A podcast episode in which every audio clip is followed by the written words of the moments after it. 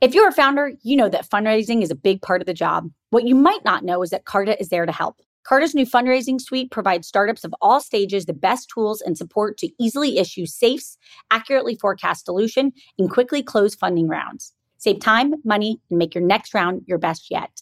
To learn more or to get started, go to carta.com forward slash fundraise. That's carta.com forward slash fundraise.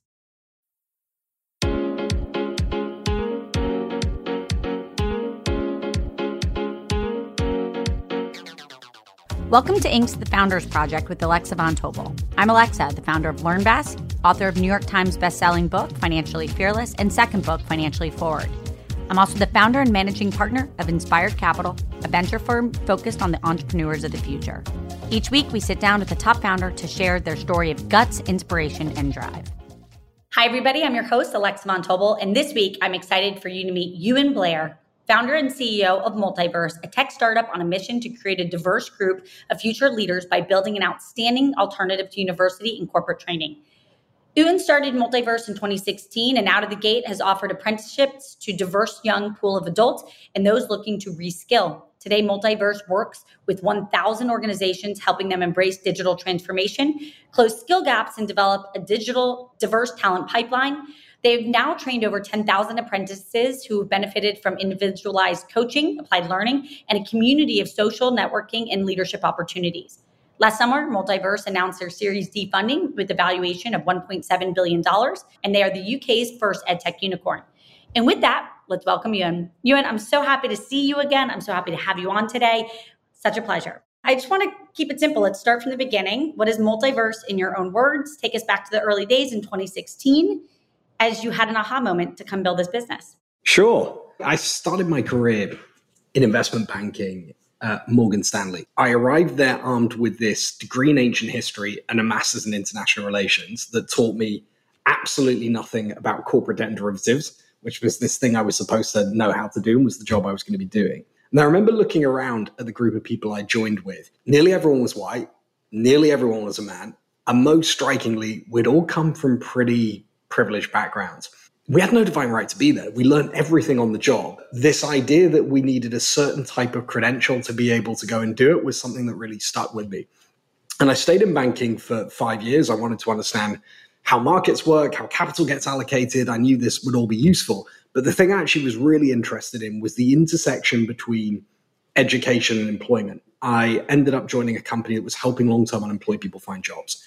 And we were working mainly with people with big barriers to the labor market, uh, multi generational unemployment, um, history of incarceration, disability, various other barriers. Our job was basically to go and find them work. And so I was persuading employers that they could reach incredible talent by actually working with some of these groups. I ended up becoming UK CEO of that organization. And we reached this big milestone where we helped 100,000 long term unemployed people get jobs. Felt like a big victory and was pretty exciting. The challenge was when you started to dig into the data, we could get them a minimum wage check, but it was really hard to argue we were fundamentally changing the direction of their lives. The obsession for me became what was it going to take to ensure that the best jobs of the next decade, like that job I'd got into in banking, didn't simply go to all the same people as the best jobs of the last decade. Because if we can't address that conundrum, we're going to end up with a more unequal society. We're going to end up with the fabric of liberal democracies actually being undermined, which we're already seeing what became clear to me was that degree credential was increasingly becoming a blocker rather than an enabler of social mobility. And actually, the question I asked was, what would you build if you didn't use college to fairly and effectively transition people from full time education into full time work? And so it was really from that sort of thought process that Multiverse was born because I, I learned about apprenticeships. They were this incredible mechanism for teaching people skills on the job. It's an earn and learn model, it can be applicable at any stage in your career. And so the idea for Multiverse was let's take and resurrect this concept of apprenticeships. Let's root them in high skill, high growth areas, tech, data, digital, use them to create a much more diverse group of future leaders by first allowing a pipeline of talent without degrees to enter great jobs in the labor market, but also then providing space for people to reskill and upskill. Let's talk a little bit about the exact pain points and then what the product experience you have built to be able to solve it. What's the product experience that you built to try to solve that? Yeah, let's start with the college piece. There is a fundamental misconception around this entire concept that you need a degree in the first place. Degree requirements in jobs are screening out 76% of Black Americans, 81% of Hispanic Americans, actually more than 80% of rural Americans. And yet there's no correlation between academics and job performance.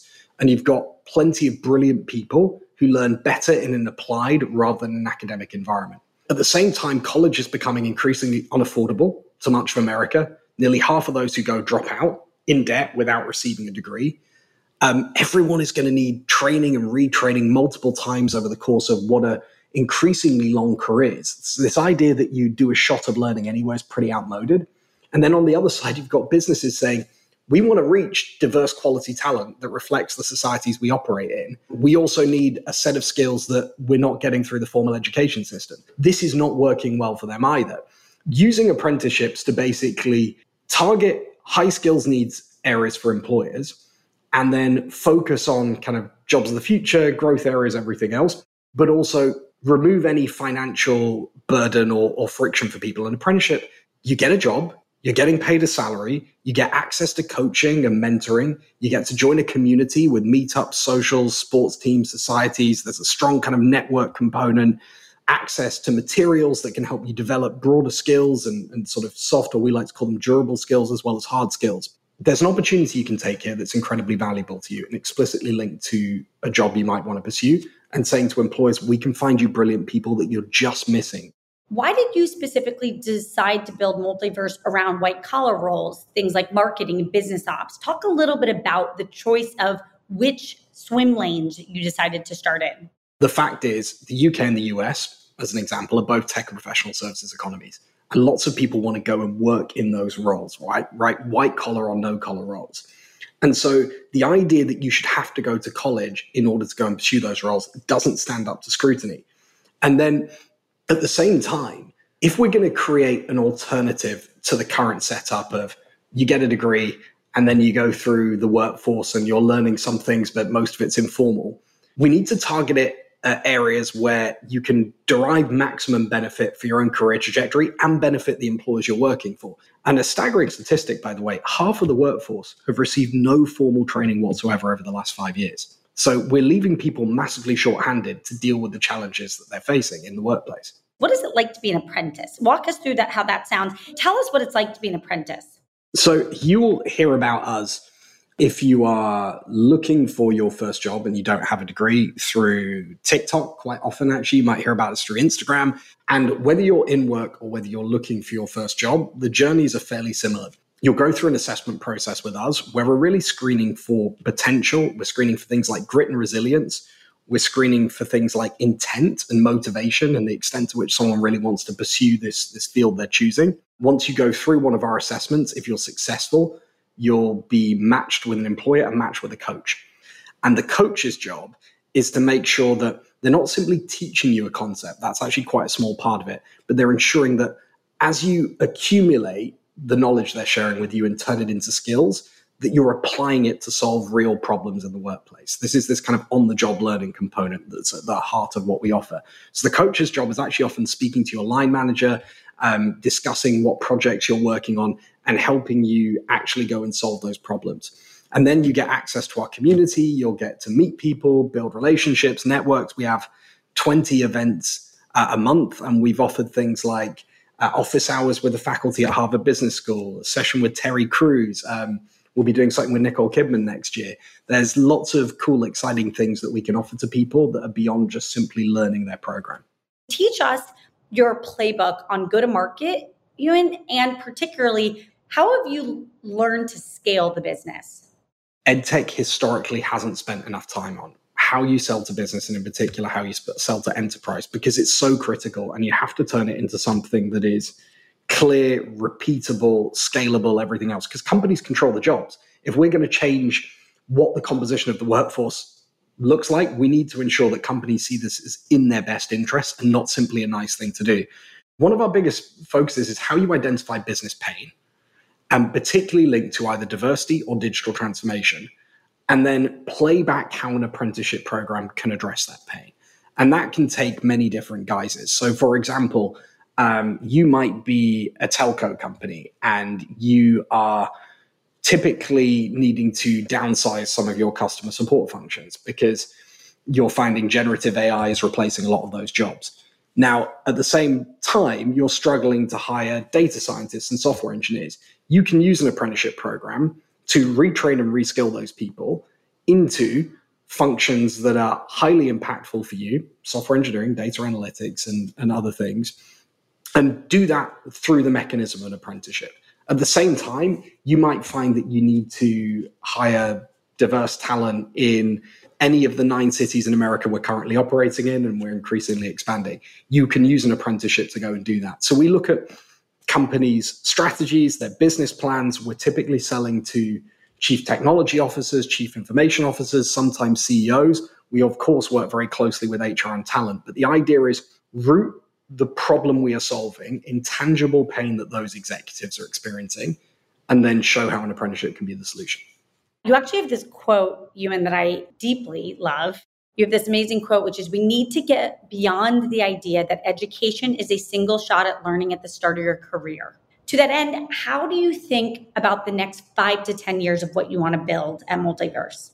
learning has to be a constant thing that people are doing throughout their journeys. And, and, we all do it. It's just most of the time it's informal.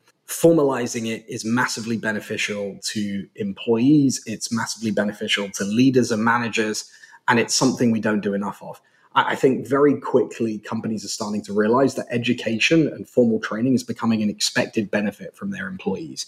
And when I look ahead at Multiverse, we've got this incredible opportunity to not just change the way companies approach how they acquire talent, but actually the way they establish programs in the first place. Because uh, I've often said nearly every company has a graduate program. Now, that's fine. There's nothing wrong with people having degrees and going that route and everything else. But there's no reason you wouldn't just have an early careers program where you might have some people with degrees, you might have some people who've done apprenticeships, but they all come into the same place. And then people progress based on merit and what you can offer them and everything else. Every employer I think that resonates with to a certain extent because they see the value in it. America is a country where there has been an addiction to college for a very long time and it's not serving people particularly well. And part of the reason for that is there is no genuine alternative. We're positioning apprenticeships as this genuine alternative and it takes time to come through. But once people start to see that and the kinds of companies we've got who are adopting this and the sort of scale we're talking about, it changes very quickly. Most people, when they look at what happens once they turn 18 and enter the workforce or go to college are trying to make a clear eyed decision about what is in my best interest. We can show how apprenticeships can do that, then we present a really compelling offer. Talk a little bit about what's obvious to you. What do you think is coming in the future of education and ed tech? A lot of ed tech has been far too focused on simply delivering learning or educational content and not enough on actually demonstrating what that content actually unlocks for people employers don't actually care about what you know, they care about what you can do. So I hope we see more edtech companies focus explicitly on the consequences of learning rather than the learning itself. And the reason I talk about employers is education has to build towards some sort of purpose that allows you to be successful and upwardly mobile and everything else. So linking it to jobs more is really important. There are lots of trends we're going to see, some of which Gen is, is, is sort of driving. For example, the cost of delivering learning will fall rapidly. AI can now create content by itself, and guess what? It's pretty good. Um, but also, you can do much more to personalize learning. Um, and as a consequence, make that learning far more effective by using generative AI effectively. Any anti predictions you have?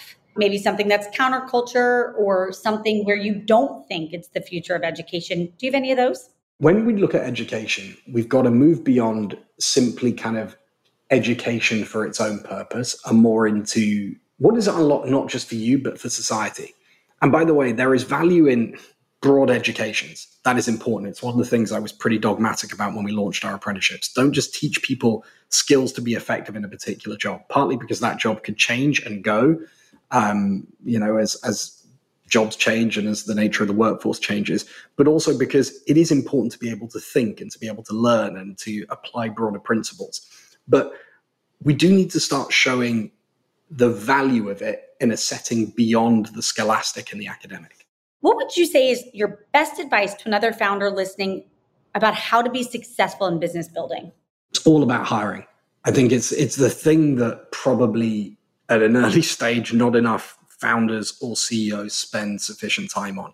You are only as good as the people you can bring in. You can have the best, most compelling vision in the world. You can be incredible at articulating it, whatever else. But if you don't have people who are materially better than you in important areas of the business, you're going to really struggle. And actually, it was something that early on, I thought I was devoting a lot of time to. It's only as you go from early stage to growth stage, you realize actually I should be devoting even more time to this. It's just the biggest point of leverage that you have as a leader is the quality of the people you can bring in. And we'll be right back after a message from our sponsors. Alexa here. Not only do I get the opportunity to speak with all types of founders on For Starters, but I'm a repeat founder myself. We all know how vital fundraising is to a startup. Carta knows this too. That's why they had founders in mind when they created their fundraising suite, providing tools and support to take the friction out of fundraising.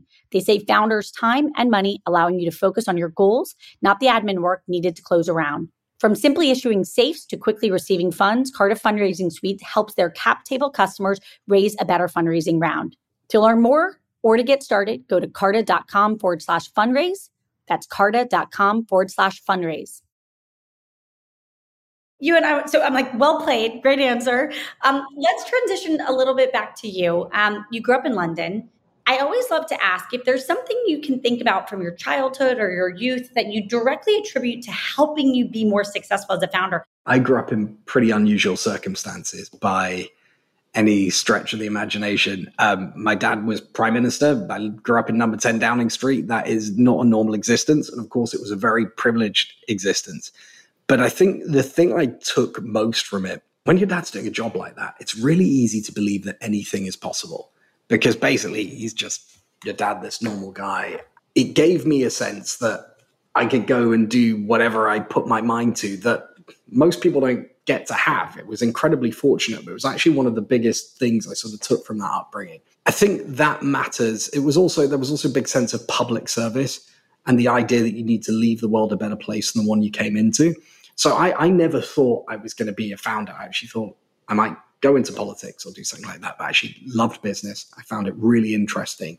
And as I became increasingly aware that I could marry profit and purpose and focus on an area where I could build an exciting, scalable business that I cared about, but also do something I was deeply passionate about and was not just benefiting me and the people around me and the employees at the company, but broader society, that was incredibly exciting. Um, I'm just, I, am never too introspective about kind of where these things come from, but it's, it's always good to get a question that makes you reflect on it. What unlock do you feel like you found transitioning into something that just really more uh, it was more aligned to your passions? And you found this incredible unlock just to being aligned to something you actually really care about. And can you talk a little bit about maybe what that unlocked in your life to be able to do something that you were really passionate about I'm going to go and guess you weren't that passionate about investment banking. um, so the other. I mean, the, the thing is, it did. Morgan Stanley was an incredible place to learn. There is there is a discipline, and it's useful prep for any founder of having to work at a hundred hour plus week, and you know having to sweat every detail in a presentation and email and the accountability and all of the other stuff that comes in a job in banking that you'll know very well, Alexa. And no, it wasn't what got me out of bed in the morning. I wasn't incredibly excited about it in and of itself, but I knew those things were important and it taught a whole load of lessons. And I also got to see what happens when the market crashes close up as I was working in banking through 2008. And, you know, you learn that financial metrics matter, unit economics matters, being surrounded by highly focused, commercially savvy people matters. The big thing about being able to do something, though, that is true to what you care about and inherently excites you is that work feels a lot less like work. And, and, I don't say that in a kind of matter of fact way because it's actually really important. When you're a, a founder CEO, most of your life, daily life, is spent on this business. And it is so much easier to talk about and promote it and get excited about it and spend your time on it when you feel like this is a core purpose of who you are and what you're supposed to be doing. And I think it's very difficult to give as much of yourself to those jobs as you need to if you're not sort of authentically engaged with it in a deep way. How do you manage the inevitable moments of stress and caring a lot? Because we both just said it's an extension of your core values it actually means you care more. You don't care less, you care more. What have you learned to cope? How?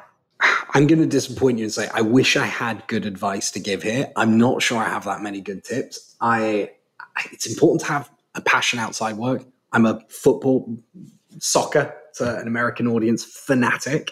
That helps because if I'm watching a soccer match, it's one of the few times I'm not actually thinking about work.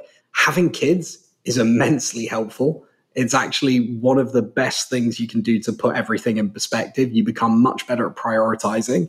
It reminds you that there are hugely important things that need your attention that aren't in a work context. It's important to be able to sleep at night. And, and I mean that non flippantly, that you know, you, you can actually, whatever's gone on in the day or whatever's gone on at work, I'm going to wake up the next morning and know, you know, that it's a new start. It's important to have that kind of cycle to end the day. Always been able to fall asleep pretty quickly, whatever's going on in my mind, however stressed I am. But I think it is really important, given everything that goes on and just the amount of energy you need.